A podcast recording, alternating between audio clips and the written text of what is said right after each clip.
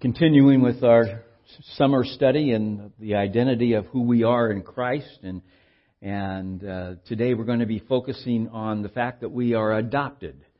And uh, as we get to that, just a reminder as to how we what we've gone through in a way of introduction. And this is all Christians. And anybody who's confessed Christ, who's saved, has the indwelling of the Holy Spirit, you are a chosen person. This is we started with that idea. You are chosen. You are justified. You have been made righteous. It's like a uh, that justified is like a term of law. In a court of law, you have been justified, and the judge is looking at you and pronounces the the, the not guilty plea because Jesus took the guilty plea for us. We've been justified. We are saints. We are holy people set aside for the purposes of God and His, His plans, His will to be accomplished. We are in Christ. We're chosen, justified saints in Christ. As a result, we are kings and priests to serve the Lord and to, to serve each other in the body of Christ and to minister to the world. And then even more, like today, we're going to look at adopted, but we're also loved. We're righteous. We're bride of Christ. We're the body of Christ. We're the temple of God. We are a new creation. And so as we look at these things, uh, again today we'll be looking at adopted. And, and if uh, you have your Bibles, uh, Ephesians chapter 1, verses 3 through 14 is what we'll be looking at this morning. Ephesians chapter 1 starting with verse 3. Blessed be the God and the Father of our Lord Jesus Christ, who has blessed us in Christ with every spiritual blessing in the heavenly places, even as He chose us in Him before the foundation of the world, that we should be holy and blameless before Him. In love, He predestined us for adoption as sons through Jesus Christ, according to the purpose of His will to the praise of His glorious grace with which He has blessed us in the Beloved. In Him we have redemption through His blood, the forgiveness of our trespasses, according to the riches of His grace, which He lavished upon us in all wisdom and insight, making known to us the mystery of His will, according to His purpose, which He set forth in Christ as a plan for the fullness of time to unite all things in Him, things in heaven and things on earth. Verse 11, In Him we have obtained an inheritance, having been predestined according to the purpose of Him who works all things according to the counsel of His will, so that we who were first to hope in Christ might be to the praise of His glory. In Him you also, when you heard the word of truth, the gospel of your salvation and believed in him, you were sealed with the promised Holy Spirit, who is the guarantee or, or the down payment in some translations of our inheritance until we acquire possession of it to the praise of his glory. So, chosen, justified saints in Christ, kings and priests, you are an adopted people. And this idea of uh, adopted is, as we go through it, we just, the number of things we'll look at here. But I want you to note that you are, as it says in verse 4, that we're chosen before the foundation of the world. The way it is put together here, we are also predestined for adoption before the foundation of the world. In other words, it, you need to start looking at this as we've sitting here been systematically tearing it apart. It's really a whole. None of these things are apart from each other. Christ sees them as a whole. We might not be at the same place in every part as someone else is, but it's all part of who we are. And so I may, you know, you can't say, well, uh, I, I'm chosen and justified, but I'm not a saint yet. it doesn't work that way. We are chosen, justified saints in Christ, high priests, and we're adopted. And no Christian is left out of that adoption. All who have confessed Christ with their mouth and believed in their heart that Jesus is Christ and are saved are adopted. And it was before the foundation of the world that this plan of salvation was put into effect. And God chose, justified it, and all of it. He saw it before, before it ever happened in, in, in the foundation of the world. In Romans chapter 8, uh, verse uh, 15, we have uh, uh again this picture of adoption. It says, uh, For you did not receive the spirit of slavery to fall back into fear, but you have received the spirit of adoption as sons by whom we cry, Abba, Father. The Spirit Himself bears witness with our spirit that we are children of God, and if children, then heirs, heirs of God, and fellow heirs with Christ, provided we suffer with Him in order that we may also be glorified with Him. And so this picture of adoption is, is that we've been drawn into a family. We are joint heirs with Jesus. We are the children of God. Galatians chapter 4 uh, says something very similar to that. And uh, it, it, in fact, we'll look at it, verse uh, 4 through uh, 6. Galatians chapter 4, verse 4. But when the fullness of time had come, God sent forth His Son, born of a woman, born under the law, to redeem those who were under the law, so that we might receive adoption as sons or as children. And because you are sons, God has sent the Spirit of His Son into our hearts, crying, Abba, Father. So you are no longer a slave, but a son. And if a son, then an heir through God. So uh, again, Paul repeating to the Galatians something very important for us to grab a hold of. This idea of being in the family, being a child of God, being an heir to the inheritance. And the inheritance is what Christ inherits as the son and, and, and understand, you know, you'll, you'll hear the phrase, he's the only begotten son. That's a legal phrase, meaning he is the first in order to receive the inheritance. He's the one that receives all the inheritance. There is no other son, but he is the, the begotten, the only begotten, so he is the inheritor. And as a result, as he inherits, we inherit with him. He shares that with us. Can you imagine to start thinking about that? And if we just stopped here and, and left this morning and just spent the rest of the day thinking about that periodically, I think we would find ourselves in, you know, just caught up with it at some point and saying, what an amazing thing to contemplate, to meditate on. That we are heirs within the kingdom of God, joint heirs with Jesus. Now, just a side note here, and and and, I, and not a side note in the sense of less important, but it, it's a little off the center of where we were going. The idea of, of being able to cry, Abba, Father.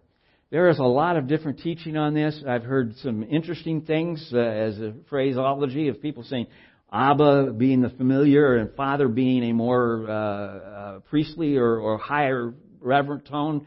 Uh, so we're kind of saying daddy, father type of thing. That's not really, if you go back to the, the Aramaic studies of the word Abba, that really doesn't fit.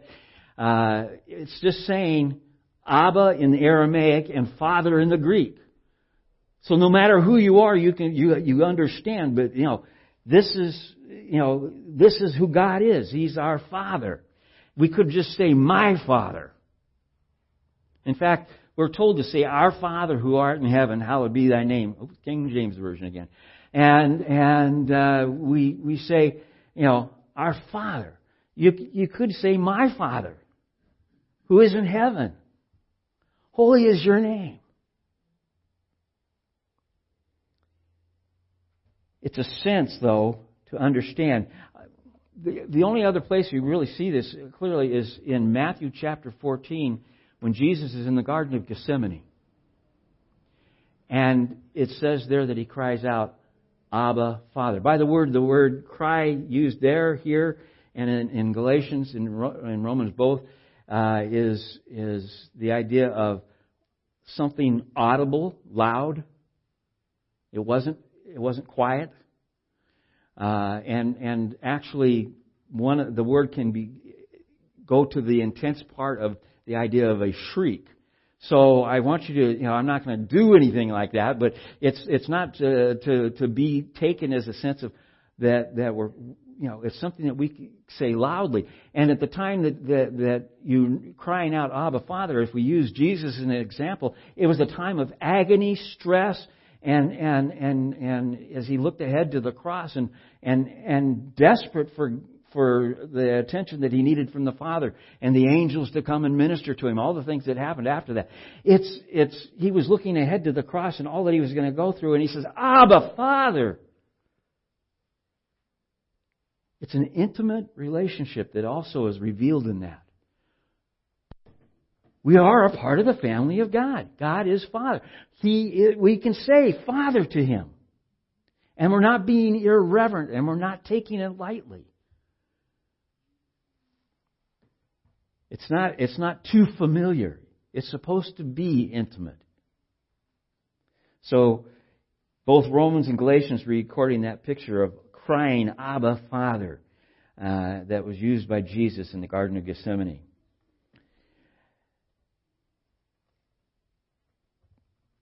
When we start to look at, at being the children of God, I, I was reading a, a, an older commentary uh, uh from uh, uh, one of the uh, German writers, and he was talking about the fact that that the whole world, all of the people of the world, are the children of God.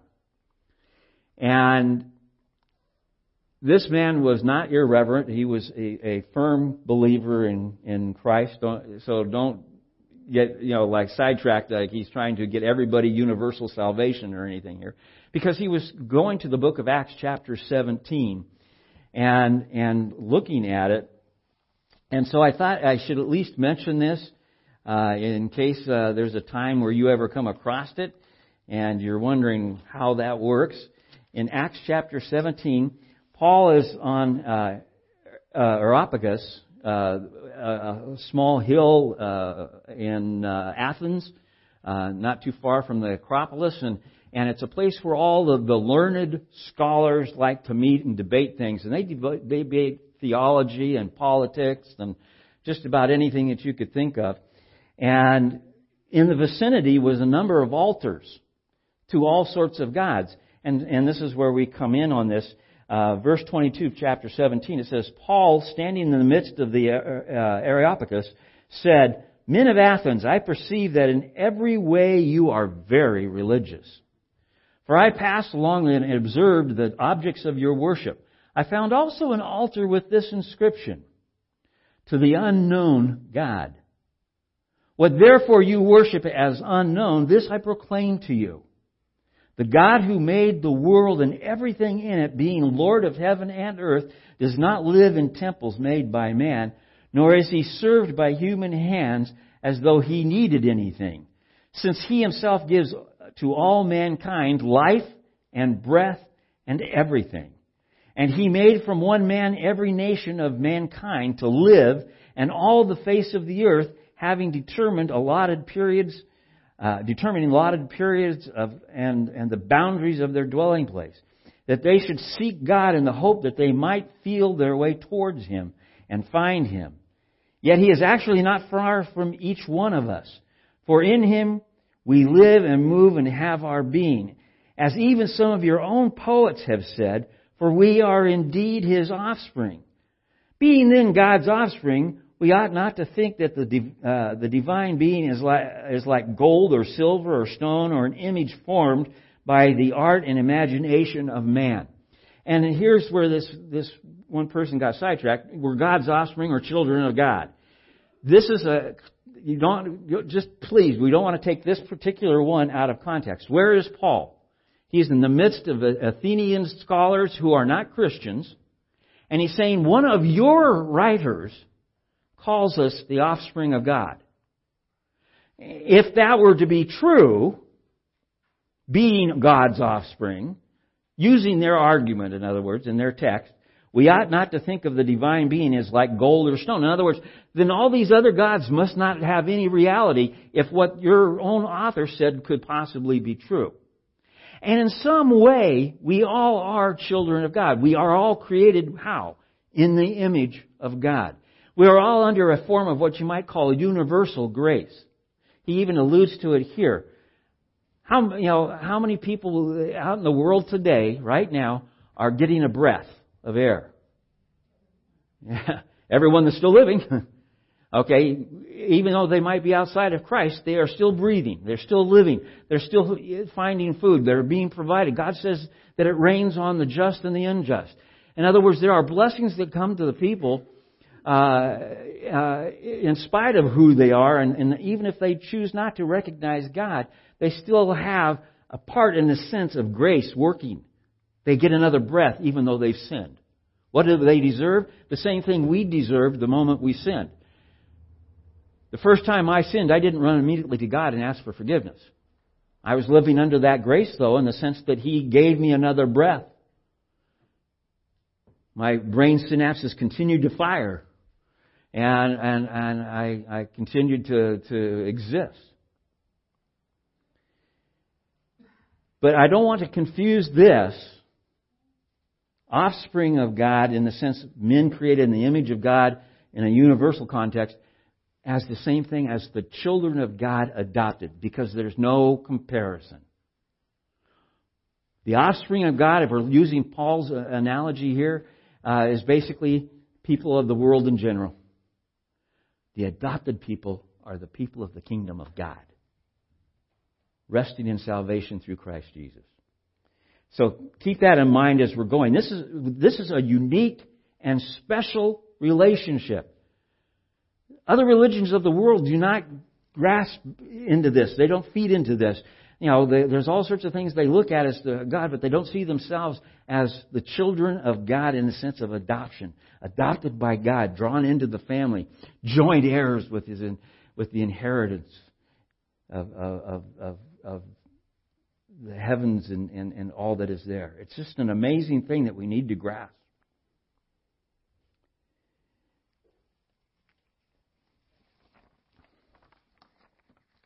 Coming back to this idea of adoption, who adopted us? Well, in verse 3 of, of, uh, Ephesians chapter 1, uh, it says, Blessed be the God and Father of our Lord Jesus Christ who blessed us and even chose us, going down to verse 4, and predestined us for adoption. So it's God the Father who has adopted us. In, in verse 4, it says, uh, how, how did he adopt us? In verse 4, it says he chose us. It's you I want to adopt. And he had that relationship in mind before the foundation of the world and that it's been done, according to verse 5, through Jesus Christ.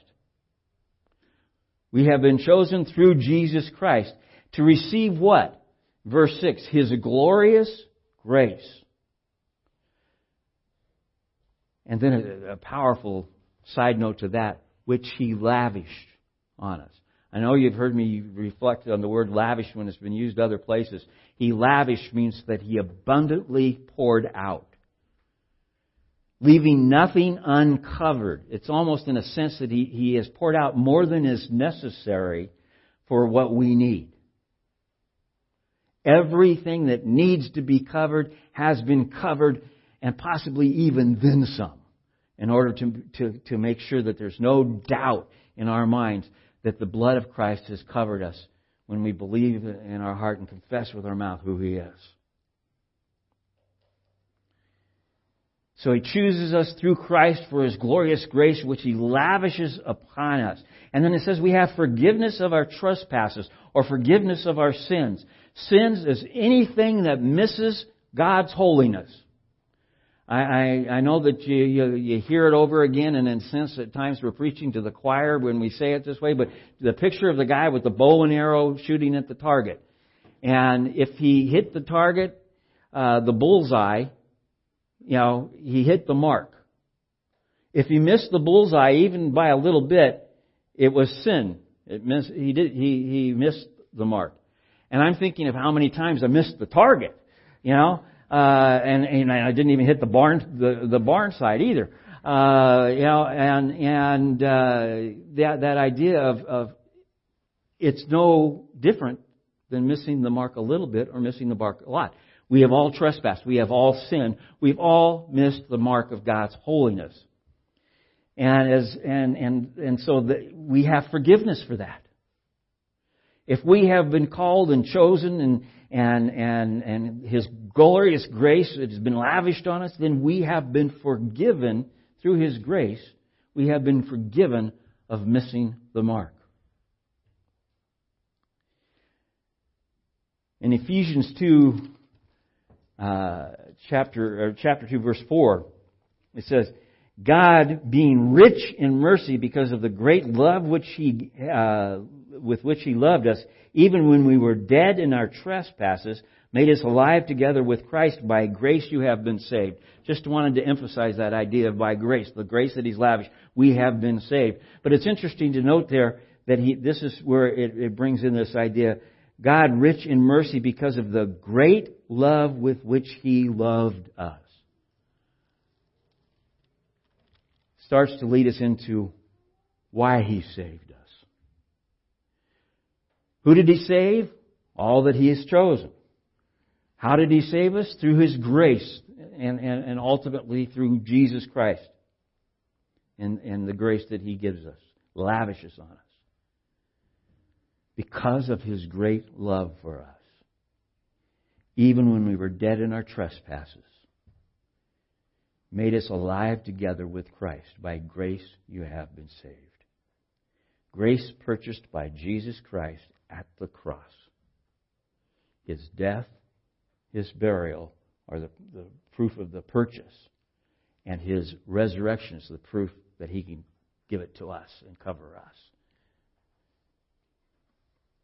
Why did God do this? Because it was, it was the purpose of his will. It's just it, it's what he gives us.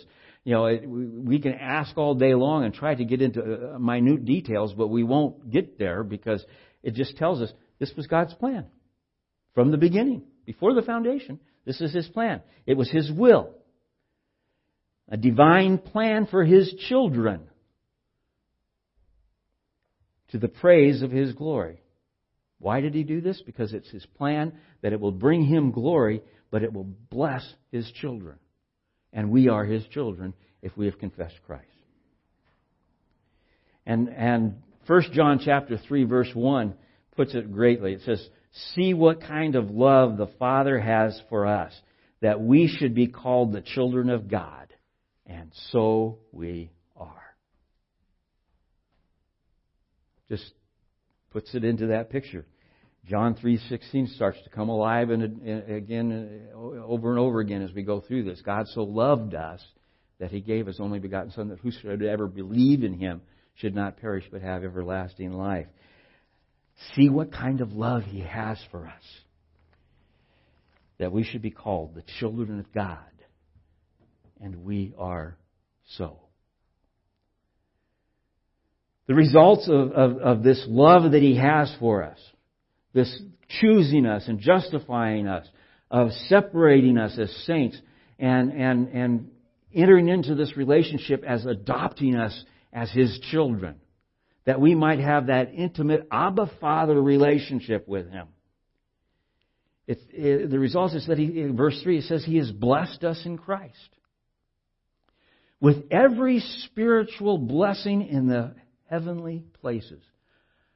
I have no idea how many blessings that is. Something tells me in my heart and my mind and what I can see in Scripture that every time we look around in heaven, we will see one a new one for eternity. God is eternal. He, you know, and, and he and he's out here with these spiritual blessings for us. There's no exhausting them.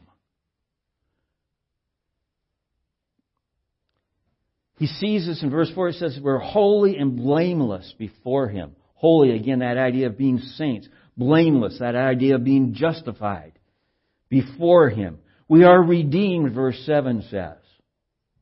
Our trespasses, again, are told, it says again, our trespasses have been forgiven. Our missing the mark has been forgiven. Verse 8 says, His grace has been lavished upon us. Verse 11, we have obtained an inheritance. Verse 13 says that we have been sealed. And 14 says we've been guaranteed with the promise Holy Spirit. In other words, Jesus promised that the Holy Spirit would come. The promised Holy Spirit comes when we confess Christ as our Savior. He doesn't just come and, and, and sit next to us or occasionally visit us. He dwells within us. And as a result, He is the, the, the, the residence, uh, taking residence in us at that point. We have been sealed and guaranteed. He is the guarantee or the down payment was another way of phrasing that of our uh, of the inheritance to come. We are entering into it now, but it is not complete. So all that we can think about now and the joy of being saved and the joy of having a relationship with Christ, uh, being the children of God, adopted into the family of God, all of that right now should bring us some kind of, of, of sense of joy and, and yet to look forward to when it's completed. We have no idea yet what that's going to look like. So we sing a song, you know, I can't wait to see it face to face.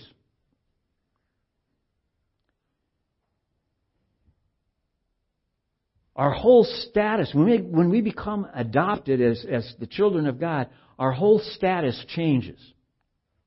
Before we were children of God, we were dead. As children of God, we are alive. Talk about a status change. Want a status symbol? You can't have one better than that. You are alive in Christ, adopted, chosen, justified, sanctified. Now, talk about, I mean, people are trying to achieve status symbols with so many different things. And yet, here's the ultimate status symbol. We are saved. When we go through John in, in uh, John chapter 1 in the, in the, verses like around verse 12 in, in that area, it says, basically in a paraphrase, we receive God into our lives and God receives us into His family. I like that as a paraphrase. God receives, uh, we receive God into our lives and He receives us into His family.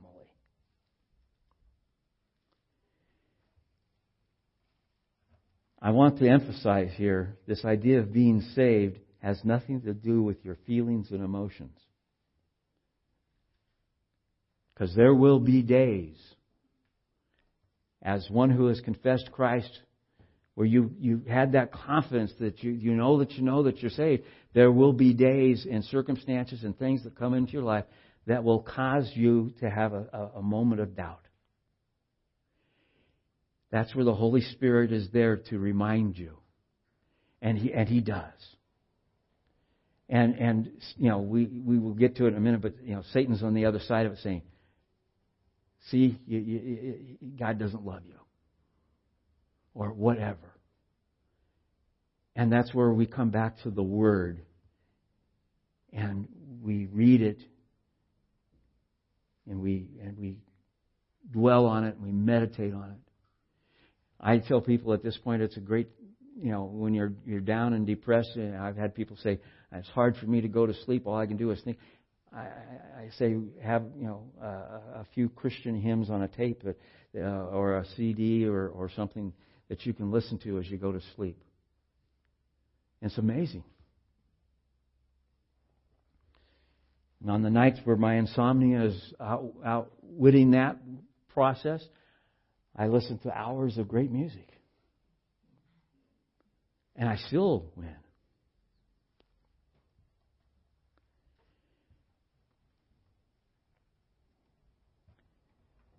Our emotions don't determine the reality of our salvation. Our feelings don't determine Uh, the, the reality of our salvation. It's a fact. It's a done deal. We've been sealed. We've been guaranteed with the promised Holy Spirit. It's not based on what we have done. It's based on what Christ has done already. Not one of us deserve it. Not one of us can earn it. There's nothing. The whole world, we sing in one hymn, the whole world were mine, it would not be an offering enough.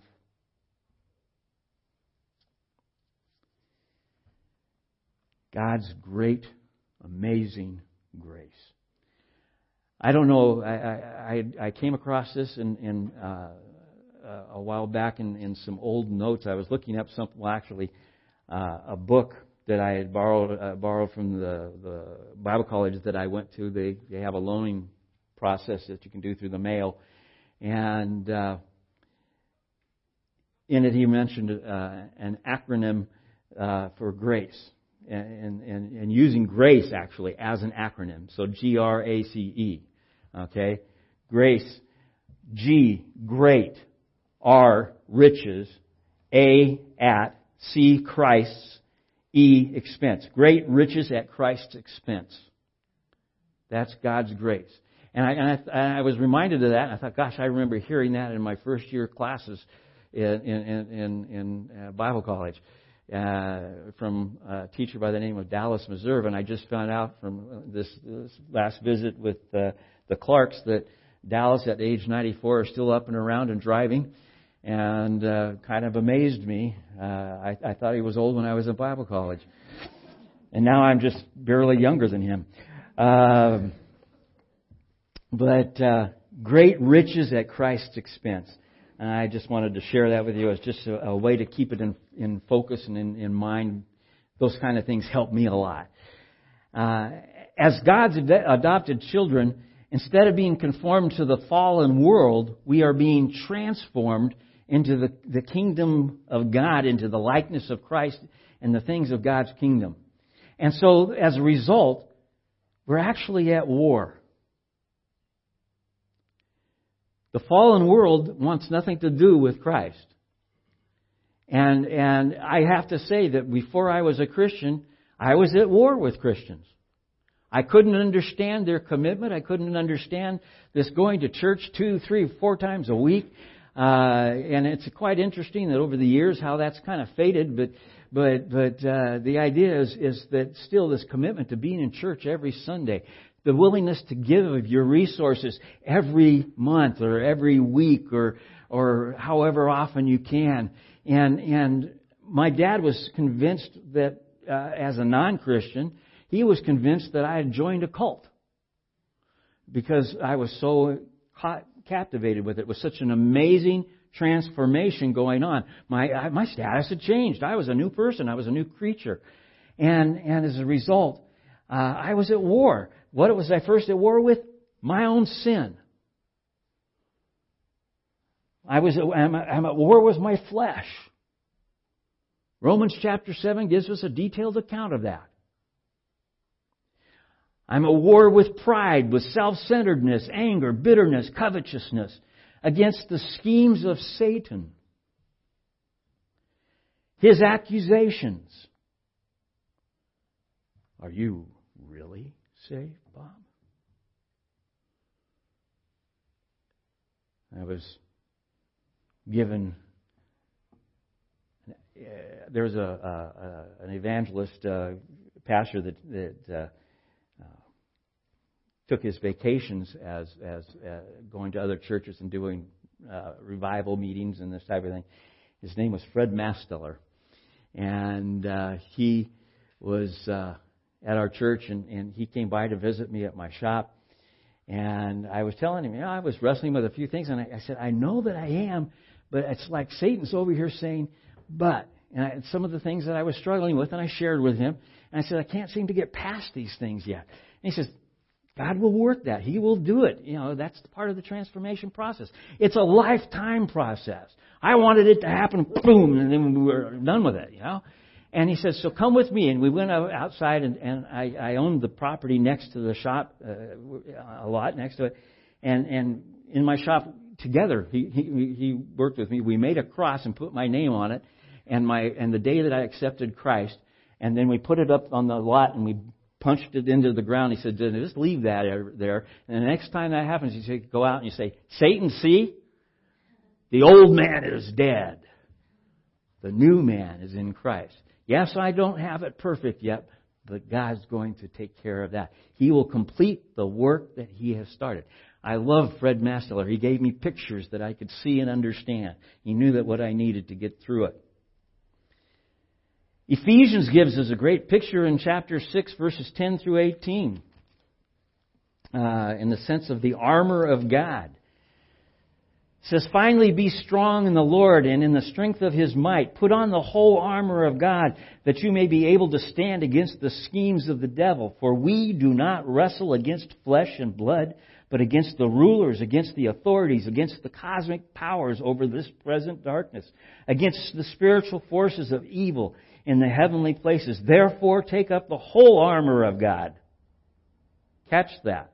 Take up the whole armor of God, that you may be able to withstand in the evil day, and having done all, to stand firm. And where are we standing firm? Standing firm in a fallen world. Okay? And standing firm is a military uh, picture in the sense of to take ground and then hold it. Okay, I've come this far, I don't want to slip back. Stand firm. Is there more ground to gain? Yes, but don't, that's going to come when it comes. Stand firm where you are and what God has worked in you already. And at that point, you get the chance to look back and say, my gosh, God has done amazing things. So, this idea of standing firm is a, is, is a powerful picture in and of, of itself. Uh, and you stand therefore having fastened on the belt of truth and having put on the breastplate of righteousness, and as shoes for your feet, having put on the readiness given by the gospel of peace. In all circumstances, take up the shield of faith with which you can extinguish all the flaming darts of the evil one. Those are all the accusations that he wants to throw at you. You know, and, and the, the, shield of faith re, deflects those. And I, I, I have a picture in my mind of the shield of faith being far different in a sense than just a regular shield. Because if I have, if I, if I'm dressed in the shield of faith and it says the darts, I, I see Satan as a devious person attacking from the rear. And I feel, I still feel like the darts are going to bounce off. The shield surrounds me. the Holy Spirit in that sense, you know. And so, so putting on the shield, or, you know, having the shield of faith, uh, with which you can extinguish all the flaming darts of the evil one, and take the helmet of salvation and the sword of the Spirit, which is the Word of God, praying at all times in the Spirit with all power, prayer and supplication. To that end, keep alert with all perseverance, making supplication for all the saints, praying for one another as the family of God, brothers and sisters in Christ. And, and then, uh, then going on to pray for, for, for Paul.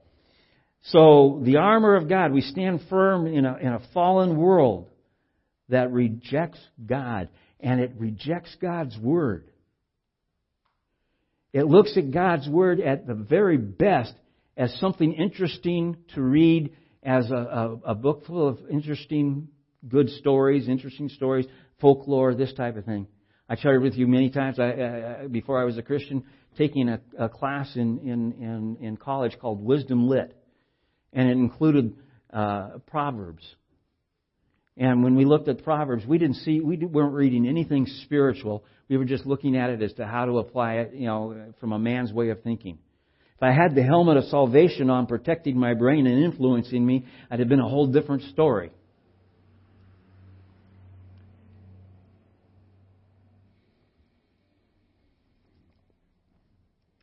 Our affections change. The things that we care about and, and, and love and covet, if you will, change. From what the world values to what God values, beginning with His Word. It's an interesting thing. Before I was a Christian, His Word was what I figured from the, what I got out of Proverbs in, in, in a secular college. And now all of a sudden I'm looking at His Word from 2 Timothy uh, chapter 3. It's God breathed. It's one of the first things that I was, I was discipled in was that this is the Word of God. And, and it was amazing to me because as I started to read it, it started to come alive. There was something else that had happened. In this transition, in this transformation, the indwelling of the Holy Spirit is opening my mind, opening my eyes. The helmet of salvation is in place, and my, I'm, I'm changing the way I think. And so the things that the world values start to fade, and the things that are valuable in God's eyes start to become important. what, one of the most valuable things that we have is to know that we are part of the kingdom of God. And the thing that the world values most, as I, as I look around, which is generally wealth, what's, what's the, the, the, one of the main standards for, for, for a picture of wealth? Gold. I think of, of, of, of uh, the Japanese Prime Minister bringing a, a golf club uh, to, to uh, uh President Trump uh, and, and, and it's a gold golf club worth thousands of dollars as a gift. Okay. Symbol of, of, of, you know, because he loved golf and all that kind of stuff, but it was gold. It wasn't just a golf club, it was a gold golf club. And the idea again of that's a symbol of wealth. It's a symbol of prestige. It's a symbol of so many things in that sense. It's building materials in heaven. In fact, it's pavement and there's nobody digging it up. Our values change. We go from being a slave of the flesh and the world to being, and I'm going to be cautious how I say this, but understand, a slave of God. It is important to understand we are not our own, and we never have been and never will be.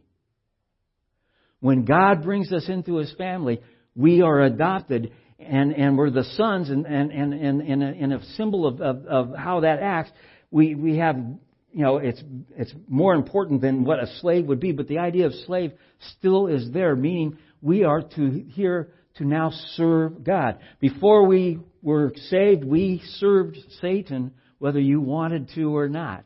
Whether you thought you did or you didn't. It has no, the reality is unless you are serving God, you are serving Satan. You've got to serve somebody, and it's either the Satan or God. As you serve, if you're serving yourself, you're serving Satan. And so these changes from serving the world to, to, to serving God. And, and I put in here something that's familiar with you for me, the I'm third attitude. God is first in all things.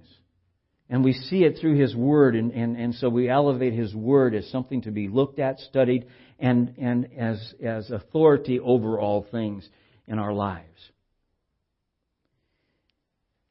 Other people are second. First coming in that order is my, is my wife, my spouse. She is ahead of me in the way and the desire of how me to serve God, I need to serve her and to minister to her as Christ ministered to the church and even gave his life for her. Then me. God first, the other person second, and I'm third.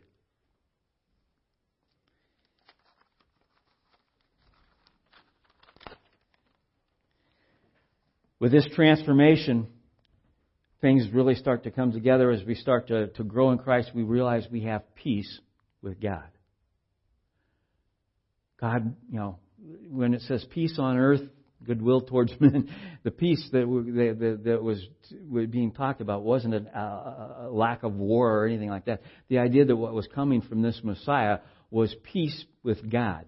We were at odds with God. We were enemies of God until Christ enters in and the Holy Spirit is, is part of our lives and we are saved, at that point we are now at peace with God. We've been redeemed. The price of our sins has been paid in full. So there's nothing separating us from God. We are at peace with God. And that brought back to mind for me Abba Father. I can now approach His throne and, and come into His presence. Even though I can't see Him, eye to eye, face to face at this point, I still come into His presence and, and, and, and worship and prayer and in confidence of that, that He's with me. The boldness, well, I just said it, but I'll, I'll read it the way I wrote it in my notes. The boldness to come before God through Jesus Christ, our great high priest. A confidence in God's covering. Ephesians 3:20. Um, Now to him who is able to do far more abundantly than all that we ask or think according to the power at work within us, the Holy Spirit, to him be glory in the church and in Christ Jesus throughout all generations forever and ever. Amen. He is able to do more abundantly than whatever we could imagine or ask for. Now somebody could say, well, I, I can ask for a lot. Keep in mind with the, all the other, according to his purpose and his will. Okay? The reason why we're coming to this point where we can rest in Him with this confidence is because we're wanting His will to be done. Your will be done on earth as it is in heaven, as we're asking for our daily needs. But He will provide absolutely what we need. Romans 8. Very familiar verses to you. Romans 8:28.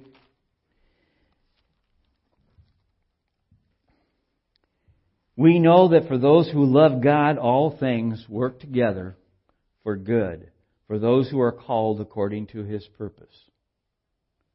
For those whom he foreknew, he also predestined to be conformed to the image of his Son, in order that we might be the firstborn among many brothers. And those whom he predestined, he also called. And those whom he called, he also justified. And those whom he justified, he also glorified. Sounds like we're going through all those sermons again. Do you rest with confidence that all things work together to bring you to the point that you need to be to grow in the next step with your relationship with Christ? And some of you, I know, have been through some devastating things, some tragic things, some sad things. God wastes nothing. He will use it all to bring about His purposes, both for His kingdom and for you within the framework of His purpose, His kingdom, to accomplish His will and to transform you into Christ likeness.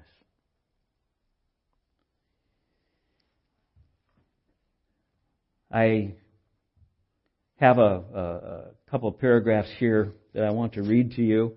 I don't know who to attribute them to because uh, even though it was you know, a quote, it was put in the context of some theologian once said type thing, you know, and it was a few paragraphs. And, and, and in that, I looked at this as a way maybe to bring a summary to, to what we've shared this morning. We have a Father who cares and provides and exercises authority over us. We have a shared birth. And the same elder brother, capital E, capital B, elder brother. We all speak the same language, even down to little phrases and sayings peculiar to the family. Even though we might speak it in a language foreign, it's the same phrases, the same thoughts, the same ideas, because where do they come from? His Word. We have a shared history, a family tree that goes back to our great grandfather Abraham. We have a special knowledge, family occasions peculiar to us. We have uh, ritual and activities that have meaning to us alone. We're going to share in communion in a minute. The world looks at it and is confused. And, and many of the people in, in the early uh, time of the church who were looking at it from the outside in thought we were being uh, cannibals uh, because we were saying we are eating the flesh of Christ and drinking His blood. But to us, it has a, a powerful and special meaning that you know, and and so it's it's it's meaning to us alone, and each one enters into unique obligations and privileges. Our pedigree does not matter, meaning where we come from in this earth does not matter. The pre-Christian past is unimportant. The denominational label is cosmetic if we are Christians, then we are in the household of faith and the family of God. We are united and loving family as Christians because someone in our family has died, God's own Son. And because of that death, there is hope for us. We have all been reconciled to God and pardoned of our sins through Him, so given grace to be reconciled to one another. Notice how he put that, to be reconciled also to one another. So that how we talk to one another, how we act towards one another, is with the intent to build up and to lift up. Again, we can go into Ephesians 4 and 5 and look at that idea of, of the words that come from our mouth. Are they building up or are they tearing down? And, and, uh, we're part of the love of the brotherhood of believers. Then we know that our Father never commands us to do anything that He fails to give us directions how and provides the ability to do it. You are able to love your brothers and sisters with a pure heart, fervently. Your problem is not lack of resources to do this. It's your failure to avail yourself of those resources that will allow you to do this. You must appropriate the meekness and the gentleness of our great high priest, Jesus Christ. I thought those were great words to, to close on this morning. We are adopted. We are part of the family of God. We are the children of God. We are brothers and sisters. I'm thinking of the Gaither song. We are all. I'm so glad I'm a part of the family of God. You know, and uh, you know, brothers and sisters in Christ. And what's our goal? To minister one to another with what gifts we have, calling on the, the, the direction of God as to how to do that, and to use those gifts to His glory and to the purpose of building His kingdom. And so, as we come now to communion, with one of those special points that we practice that has such special meaning to us communion, the breaking of bread, the sharing of the cup to represent what Christ has done for us so that we could be part of the family of God. He did the work, it is finished through his death on the cross. So it's a tremendous picture that he has given us. Again, knowing that, that we needed those things to be able to be reminded constantly. He said, as often as you gather together. Uh, in Acts, it says, as often as they gathered together. In fact, there's a couple of scriptures that implied that that could have been every night of the week. They were sharing in communion. So let's have communion together this morning. I ask that you'd hold the emblems until we've all been served and we'll share together.